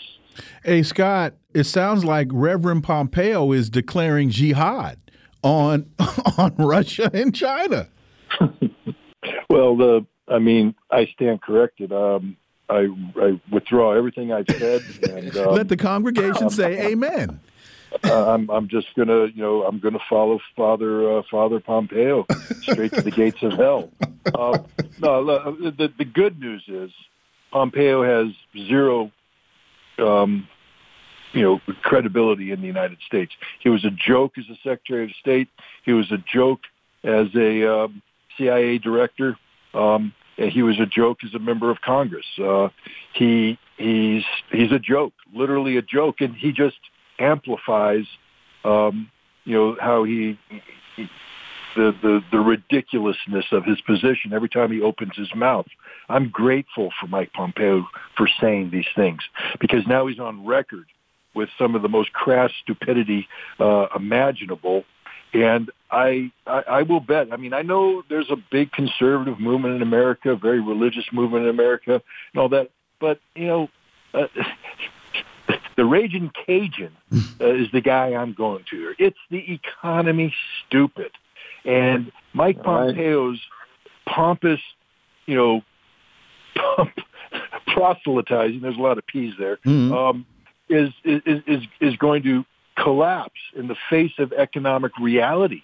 Um, you know, he can sit there and, and preach jihad all he wants, uh, but if you don't have food on the table, if you don't have oil in the heater, if you don't have you know a job, if you don't have anything, you're not going to be following that. You're going to say, "Shut up, Pompeo. Find a way to feed my family." In all seriousness, let, me ask you this: How dangerous is it to have a clown like Pompeo? on the world stage as a former CIA chief, as a former Secretary of State, the people, the Chinese are, are they're they're hearing this, Russia's hearing this, so can they be as dismissive as Pompeo as you can be? I think so because Pompeo is far removed from the levers of power. Um, you know, I mean, if he makes a run for presidency, we'll find out. Will no, but no, but but the vision that he's articulating, he, he you know, he, he's not sitting in his basement playing with Matchbox cars and deciding, oh, hey, listen, I'm, I'm, and he's at the Hudson Institute. He's at the Hudson Institute. He he's articulating a position, and he's he's not by himself. So how concerned should we be that this monkey with a razor blade is running around the room cutting people up? uh, I would just I would just take people out of the room and shut the door and let him go. I mean, okay, he's, okay, he's literally okay. a man with no power. I think the Chinese and the Russians are very mature, um, very pragmatic, okay. and very realistic. And I think Pompeo is so far removed from the lever, levers of actual power, and that the path to get him to those levers is so winding and, and impossible that they're not losing any sleep. Now, Okay, if he actually, if he actually, you know, gets elevated, yeah, then I think people would start to worry. But I think Mike Pompeo right now is literally speaking to himself. One more question, Garland. And what made me think about this was Scott, you just saying how far removed he is. Donald Trump is not that far away from replacing Joe Biden. Mike Pompeo is still riding in the golf cart with Donald Trump. Yeah, that is a worry. That Oh, is that is that. okay. I'm not. Look, America is a country that is, you know, three percentage points away from um, total insanity in either direction. That's Um, there we go. Okay, David, real quick. I don't. I don't want to leave you out. D- David, you if you want to respond. Well, certainly, I just want to add to what Scott mentioned is the idea that Washington now does not like or does not even encourage, uh, in, instead of they end up marginalizing those who bring up issues of detente with, uh, for example, Russia right now, with what's going on, rather than confrontation. It is no different. Uh, as an American, it is no different than addressing issues like, you know, national debt, which is a concern. Immigration is a concern. The alien educational system which is a concern. The economy, which is a concern. And like what Scott mentioned, at the end of the day, an average Joe or average Jane is going to be worrying about what's for dinner. They're not going to be worrying about foreign policy because that's, you know, that's not their forte, that's not their area, and that's where the concern is. Let's go there uh, for- as far as something we were talking about, and that's the economy in Europe. Russia halts transit of Kazakh oil to Europe. We've seen recently, Russia seems to be, you could say, turning up the heat, or you could say metaphorically, but, you know, uh, uh, practically, you could say turning down the heat. In the last few weeks, they've, they've cut back on gas supplies to Europe by 60%. They have said, oh, yeah, next uh, month we got some maintenance we got to do. We're going to cut your gas completely for 10 days. And now they've cut back the Kazakh oil pipeline cut off and they're not saying when they're going to get it done. I, I feel like this, and maybe I'm wrong, that it's pushback, that it, they're throwing elbows, that they're saying, you're going to destroy us, you're going to take out our economy. We're not going to shut you completely off. No free layups. Yeah, but yeah, yeah, no layups. You're going to the layup. We're going to knock you into the third. we're going to we're going to shoot you with some elbows and knock you out. You're going to the foul line. At any rate, your thoughts. Enough of these sports metaphors. Uh, let's start with Scott. Oh man, you took away the sports metaphors. I got nothing to say. um, no, look, uh, the Russia, you, you know, Putin when he said um, we- we've just we haven't even begun yet, uh, understands that this is a conflict that goes well beyond what's happening on the battlefield. That this is a conflict, a conflict with economic and geopolitical consequences. Um, at a very minimum, I mean, we're talking about you know rechanging the, or changing up the world order. Um, you know, this war, one of the reasons why this war was started is that uh, NATO and the United States rejected Russia's reasonable efforts to redefine a European security framework that was beneficial to both sides. Um, that is still one of uh, one of you know Vladimir Putin's goals, Russia's goals, is a new European security framework which will require the strategic defeat of Europe, which means NATO. Uh, this isn't going to happen militarily because of nuclear weapons. Uh, you take the indirect approach. Rather than destroying the military, you destroy the governments that order the military by uh, taking out the people who make the governments. And the best way to take out the people is through energy. Now, Russia is a strategic seller of energy. They have to be very careful about how they hit the off switch or else they damage their reputation as a reliable provider of energy on the market, especially when they're trying to court new markets in the Pacific and India elsewhere. Um, so Russia uses very legalistic uh, processes. Um, you see them shutting down because of uh, sanctions. Hey, we need that turbine in Canada, but so boom, off it goes. Now they're using, uh, I guess it's pollution issues out of Kazakhstan to shut it down until this is done. Everything they're doing is legal by the book, but you know Russia's very, very, very clever, and you're going to see them doing this over and over and over again until Europe is literally totally cut off from oil. Because one of the things we're finding out is every time Russia hits the off switch, Europe is desperately looking for that alternative supply that the United States promised, and it ain't there. The Russians are very good at creating this incremental, gradual accumulation of energy denial pain for Europe. And it's going to break Europe. It's going to crush Europe. It's going to destroy Europe. Um, this is a sad reality. And Dr. Oualaalou, we're seeing, I don't know if you've seen it, these Dutch farmers have their tractors out. We're seeing it. There's, I've seen pictures. The Germany's going to start. I think that's going to spread. Um, your thoughts on the Russian, what appears to be, as I said, to me, it comes across as they're just cranking up the heat a little bit at a time. But maybe that's wrong. Figuratively. Figuratively speaking. And in reality, they're cranking down the heat a little bit at a time. Dr. Oualaalou. Well, indeed, because you're going to see it first in Europe. You may want to add Italy to the picture there. And even in England, which uh, reports are not coming out uh, saying exactly how the economic conditions inside England. I had a chance to speak with people there that they're saying, you know, the media is not reporting how inflation now is hitting every person in England, middle class that is, to the point that their attorney general is now ordering law enforcement not to arrest people who steal food because that's a human nature. When you when you start to have uh, hunger going around, people have to do what they have to do to eat. That's just a normal reaction. But for Europe, it, it, just to go one point back to what Scott was mentioning, Europe reserve, for example, for gas stands at only 57 percent. You know how much it needs to be usually? About 80 percent. You can just see how next winter is going to be a harsh one for them, and they're going to pay the price. Russia was strategic into this by thinking between China and India's market is going to replace its share to Europe. So they don't have to worry about Europe anymore. As we get out, I'm just going to quickly read this. This is from the 3rd of June. Authorities in Poland remind citizens they can forage firewood from forests to keep warm amid soaring energy costs in the country. The government said it's taking steps to make it easier for people to collect firewood in an effort to ease the pressure created by skyrocketing energy bills and shortages of coal. And it's not only Poland that's doing this. Where's the other country? Is it Hungary? Where was it, Garland? I think it's Latvia. Okay, somebody somebody else is in the forest looking for sticks because they can't get natural gas. This is not going to bode well for the Europeans. Scott Ritter, Dr. David Oualaalou, gentlemen, thank you both so much for your time today. Really appreciate that analysis. We look forward to having you guys back. Pleasure. Thanks for having me. Folks, you're listening to the Critical Hour on Radio Sputnik. I'm Wilmer Leon. I'm joined here by my co host, Garland Nixon. There's more on the other side. Stay tuned.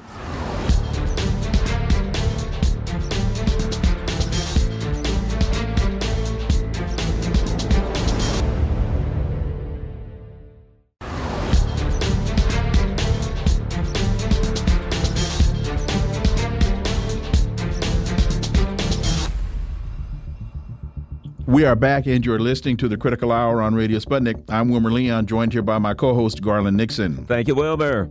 Shinzo Abe, Japan's longest serving prime minister, uh, was assassinated earlier today. He was an arch conservative, ultra right politician, key partner, and enabler of U.S. policy in the region. Uh, he was behind the escalation of uh, conflict with China and one of the creators or contributors contributors to the Asia Pivot. For insight into this, let's turn to our next panel. We're joined by a diverse communications professional. He has a background in leading communications departments, being a communications professor, a TV news correspondent for numerous networks domestically and internationally. Dr. Colin Campbell, as always, Colin, welcome back. Great to be here. Thank you. We're also joined by a writer at the polemicist.net and Counterpunch. He's the author of Ukraine Negotiation Kabuki, Dr. Jim Kavanagh. As always, Jim, welcome back. As always, thanks for having me.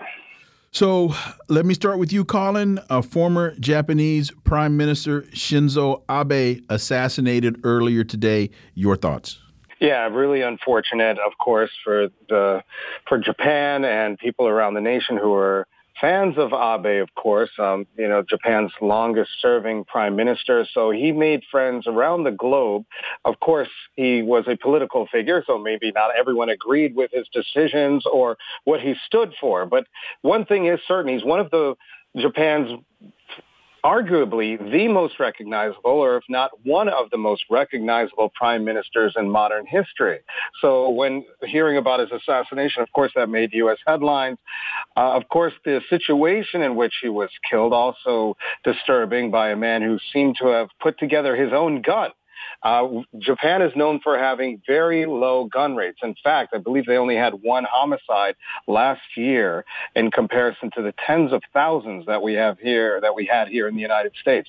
So to hear that someone, especially someone such as a former prime minister of Japan, was killed by gunshots, that is disturbing, of course, uh, and I'm sure even more disturbing for people in Japan. The, it doesn't seem like the motivation there was political.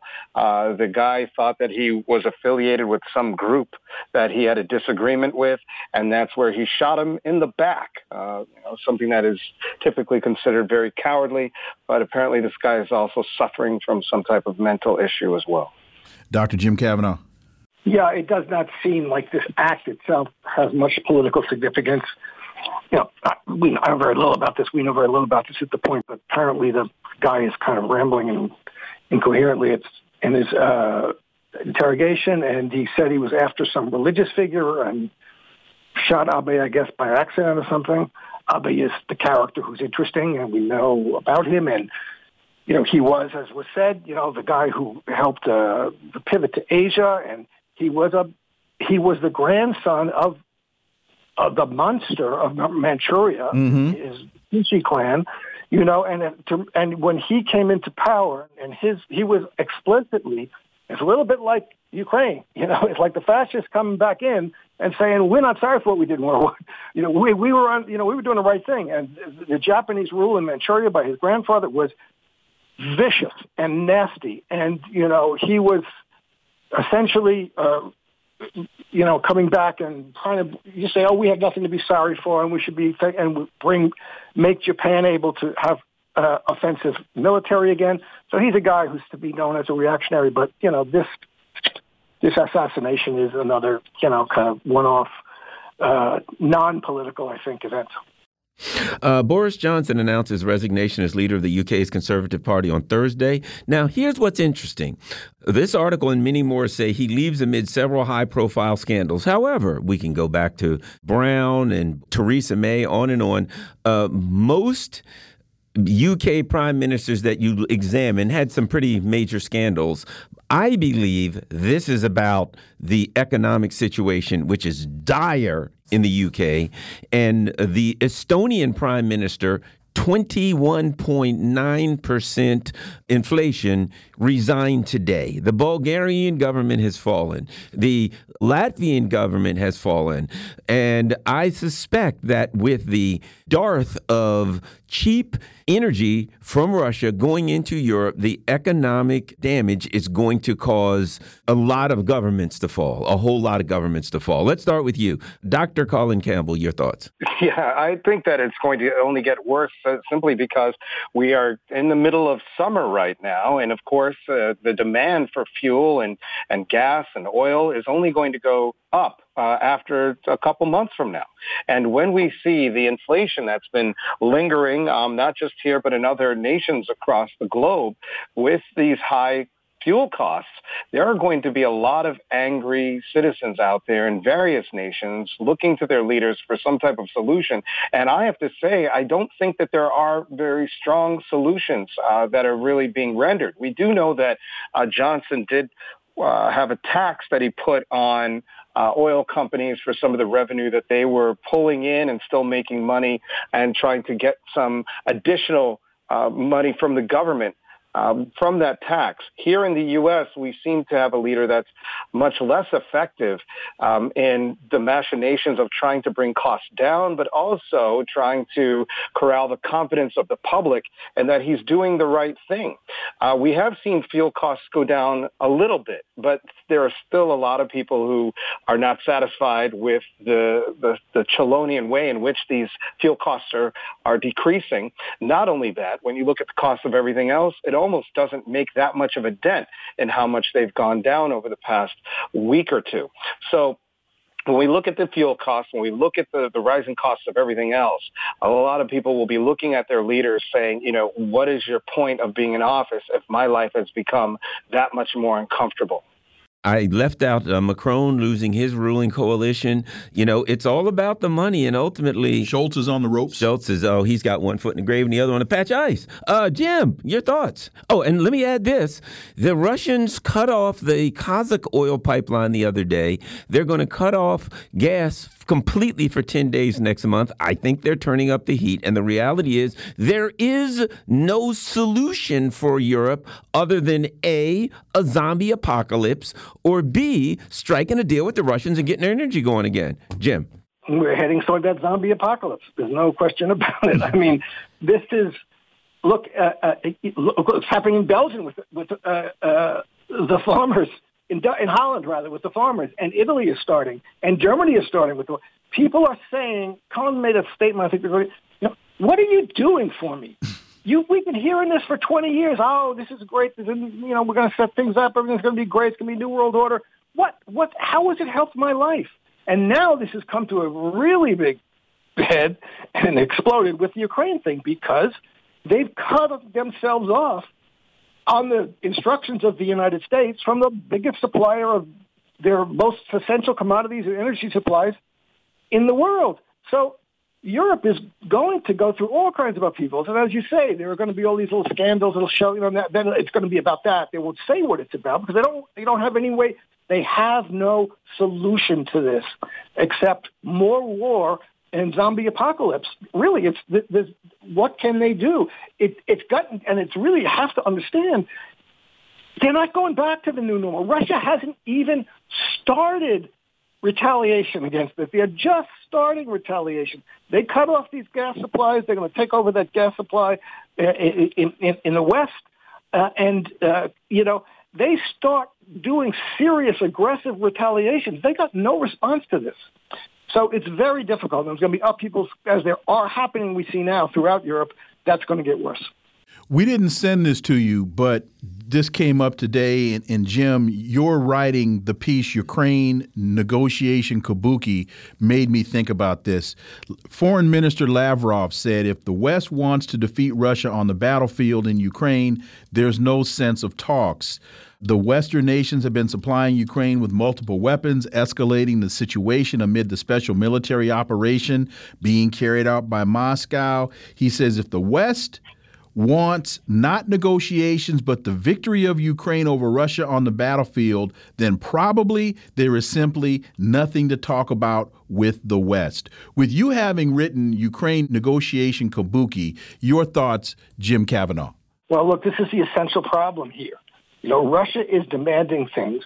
She's, it's demanding what they demanded since 2014, uh, which was, you know, treat the Donbass uh, decently and neutrality. And they didn't get it.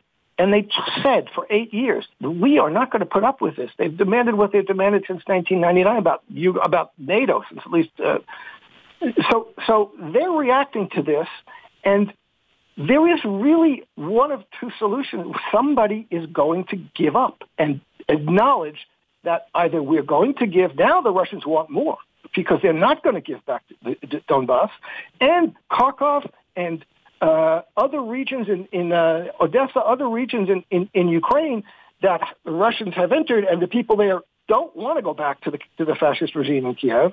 And the fascist, so you have the situation set up. What are they negotiating about? Really, the end of negotiations are going to be about terms of surrender from Ukraine.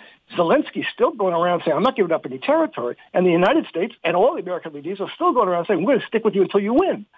So, and that's what Boris Johnson did. Twice went over and told them not to negotiate. Because it's true that, that that Zelensky is negotiating nothing but terms of surrender. And now that those terms of surrender are getting worse and worse.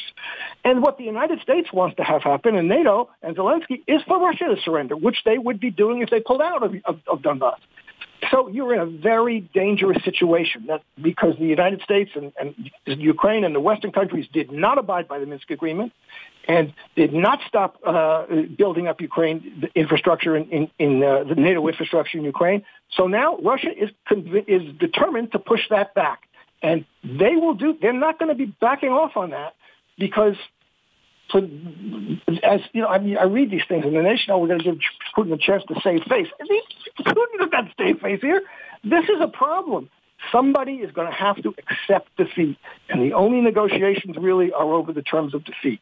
And it doesn't look, and the Russians aren't going to do that. That's going to require serious warfare if the Americans and the Ukrainians think they can force the Russians to accept defeat. Uh, Dr. Colin Campbell, I know we didn't plan to discuss this, but listening to what Jim just said, add to that, I think it was Poroshenko who said that Ukraine was never serious about the Minsk Accords anyway, that that was merely to buy time for the Ukraine to be able to rebuild its army.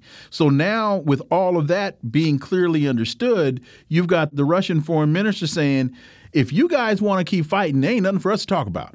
That's right. These stall tactics are very uh, obvious to, to, many who are studying this in a more intricate level. I mean, we do know that this is a proxy war um, that many people believe the U.S. is just using this to really stand up against Russia, but it'll be futile in the end. We had Putin recently saying that if they thought that Russia was being defeated or that Ukraine was winning some edge. They have another thing coming because of the fact that they really haven't started to really retaliate against Ukrainian forces. So if you think about the devastation that Zelensky talked about, use, uh, losing so many troops every single day, and then you have Putin saying that a battalion a, day, day, a battalion a day, right? And then you have Putin saying that he hasn't even started yet.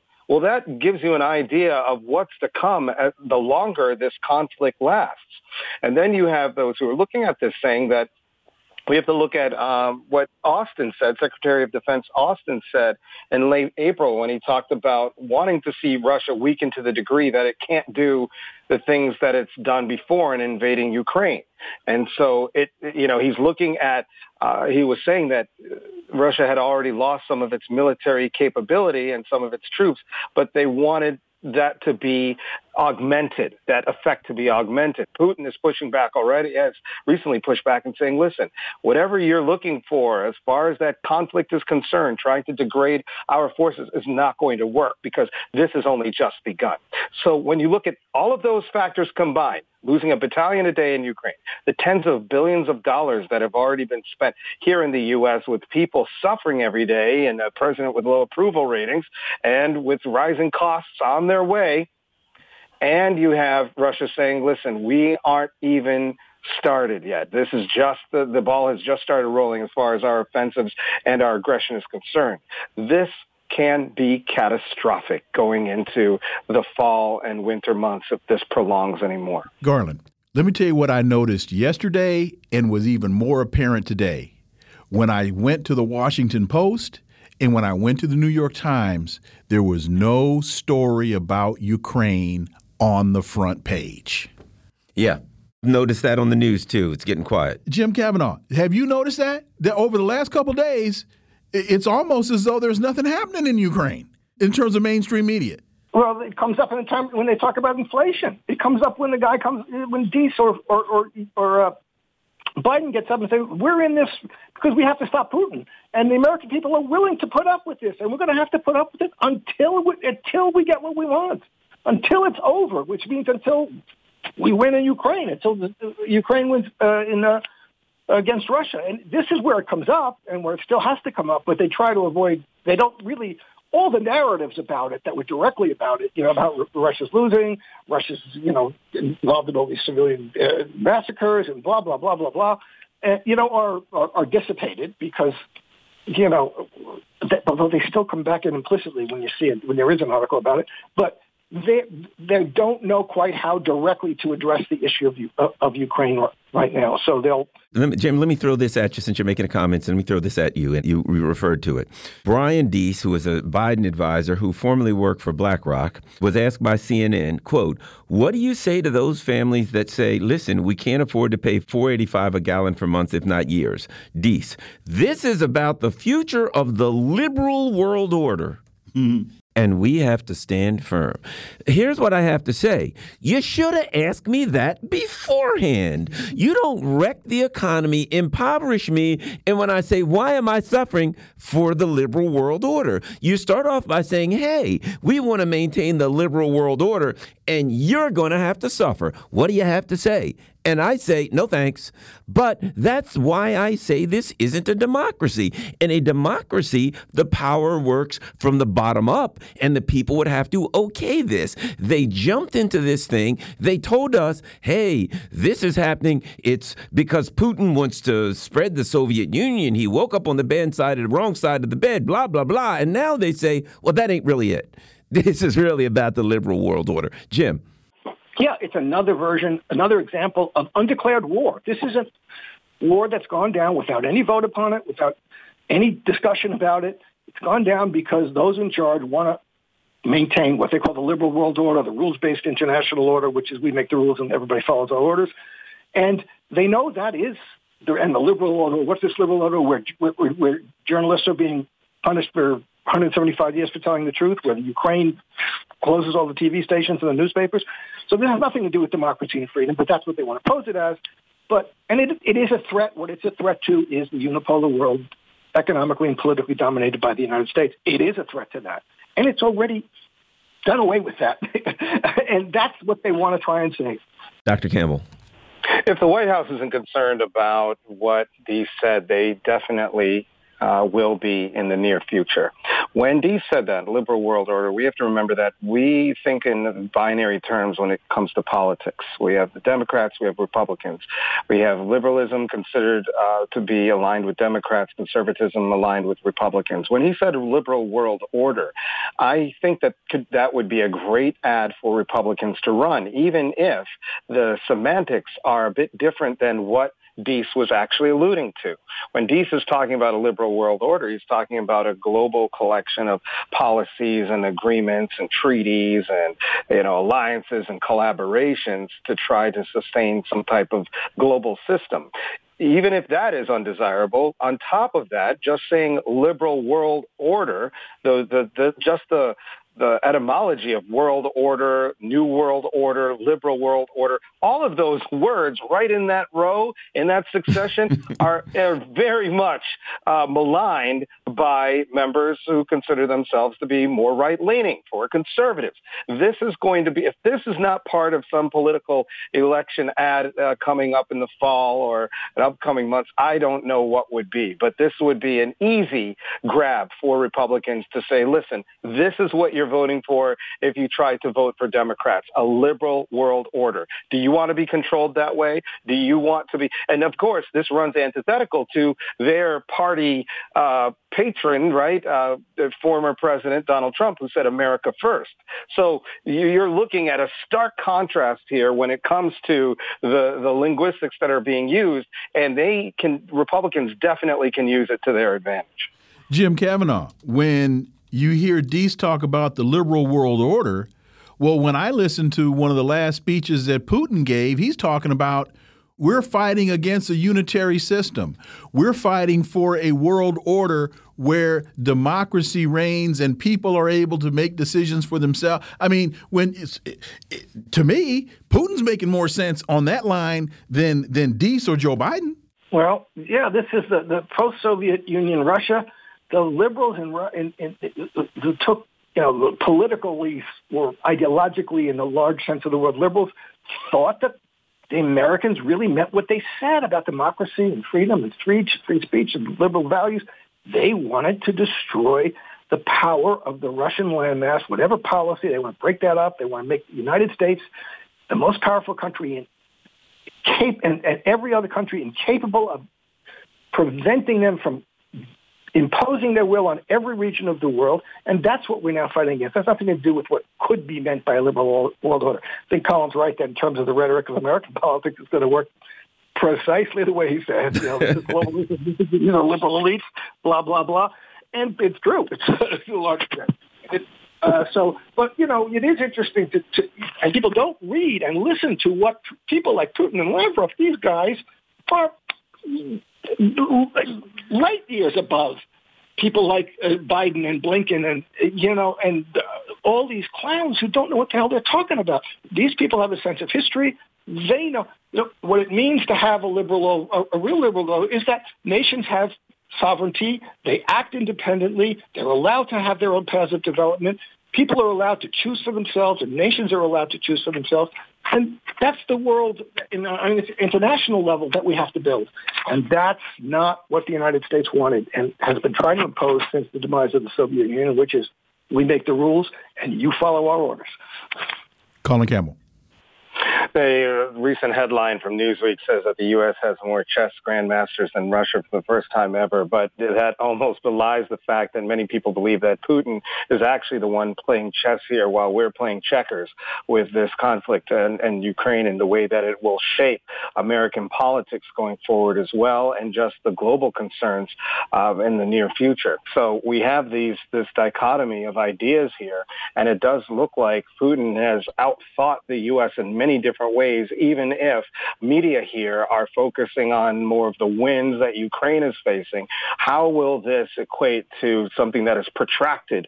And is America really ready for that? A lot of people are asking that question today there's a something that I think we've got to talk about, and that is at least six dead in shooting at July 4th parade outside of Chicago. I'm sure you're all familiar with that, a tragic thing, but I will put it in context that this is going on everywhere. I've talked to people recently, me being one of them, who said, you know, I'm almost scared to go to events anymore. That some nutcase with a rifle is going to be standing around and start start opening up. This is going to eventually have an effect to the point where people are going to be afraid to go to the park or, or places like that. Mail, go to the grocery store. Yeah, how about that? Anywhere. Um, let's start with you. Buffalo, New York. Exactly. It's, it's horrifying. Uh, let's start with you, Jim. Yeah, I mean, look, this is crazy stuff. this guy this kid was known to, twice. He went. He was brought to the police by his family. He threatened to kill his whole family. The cops came in and took all his knives from him. And then his father, he couldn't get a gun except his father, who was some kind of local politician who ran for mayor, had to bring and vouch for him and make an exception for him to buy guns after he had been twice brought to the police and put on their radar as a, a, a, a specific threat to himself and to others. Still, for some on some way he passed a background check. Look, I'm a supporter of gun rights. This guy shouldn't have had a gun, and there was specific uh, information that was available to everybody about that. So how did he get that gun? How did he get those guns? Well, well, Jim, the answer to that question is even though the police were called to his home twice the family ne never pressed charges. So, since the family never pressed charges, the report just went by the wayside. That's the answer to your question. Karen, the father brought it. The father had to bring him. The father had to actively go and say, "Yeah, I'm going to make sure you get your gun." No, I understand that, but my my only th there was no red flag in the system because the family never filed charges. That's that's the, that's the, that's the answer to your question. Yeah, Dr. Campbell.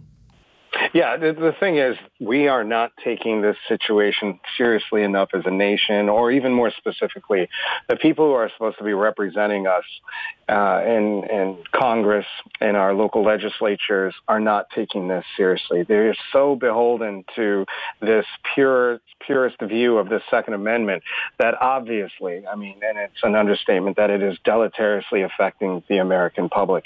We have systems that are failing us, right? The way that this uh, that Crimo was able to obtain his gun, the way that the gunman in Uvalde was able to walk into a school and you had 19 uh, police officers there that couldn't stop the carnage that followed soon after.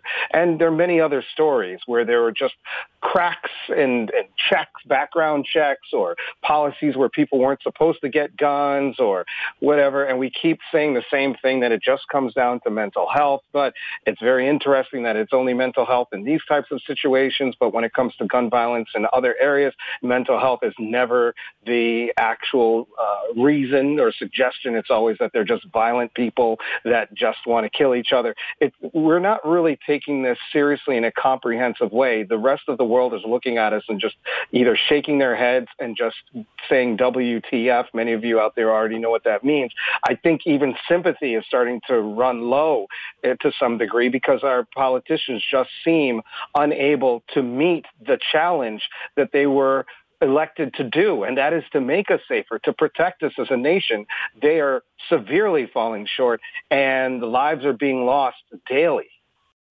And Jim Kavanagh, to Colin's point, the politicians are failing us because they have now become beholden to the financing of the NRA and gun manufacturers. Okay, look, I'm not, uh, you know, I, I, I'm someone who opposes the right of citizens to have arms. Okay, and I don't, I think the point exactly is that we're not dealing with this in a comprehensive way.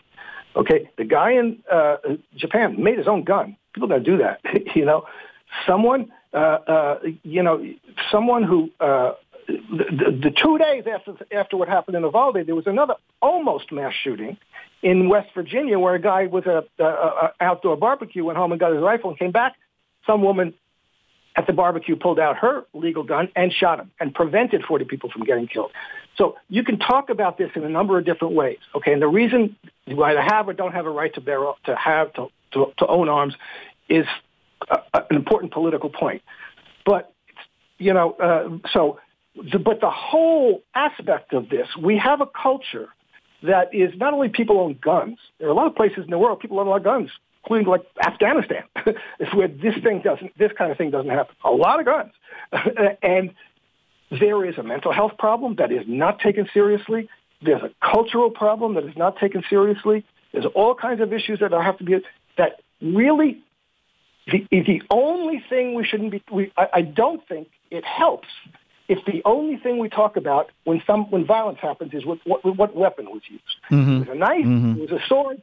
Then, but we got to talk about the causes of violence. Guns do not cause violence. And if you look at the statistics, the rate of gun ownership has gone way up and the rate of hom- gun homicides has gone way down. So it's, a, it's just a fact that guns don't cause violence. But something in our culture impels young men especially to be going out and doing stuff like this. And it, it is crazy. And the statistics tell us it's not just young men, it's young white men. Right. Dr. Colin Campbell, Dr. Jim Kavanagh, thank you both. Greatly appreciate it. Have good weekends. All right, you too. All right. Folks, you've been listening to the Critical Hour here on Radio Sputnik. Thank you for allowing our voices into your space. On behalf of myself and my co host, Garland Nixon, we hope you were informed and enlightened, and we look forward to talking with you all right here next week on Radio Sputnik. Be safe. Peace and blessings. We're out.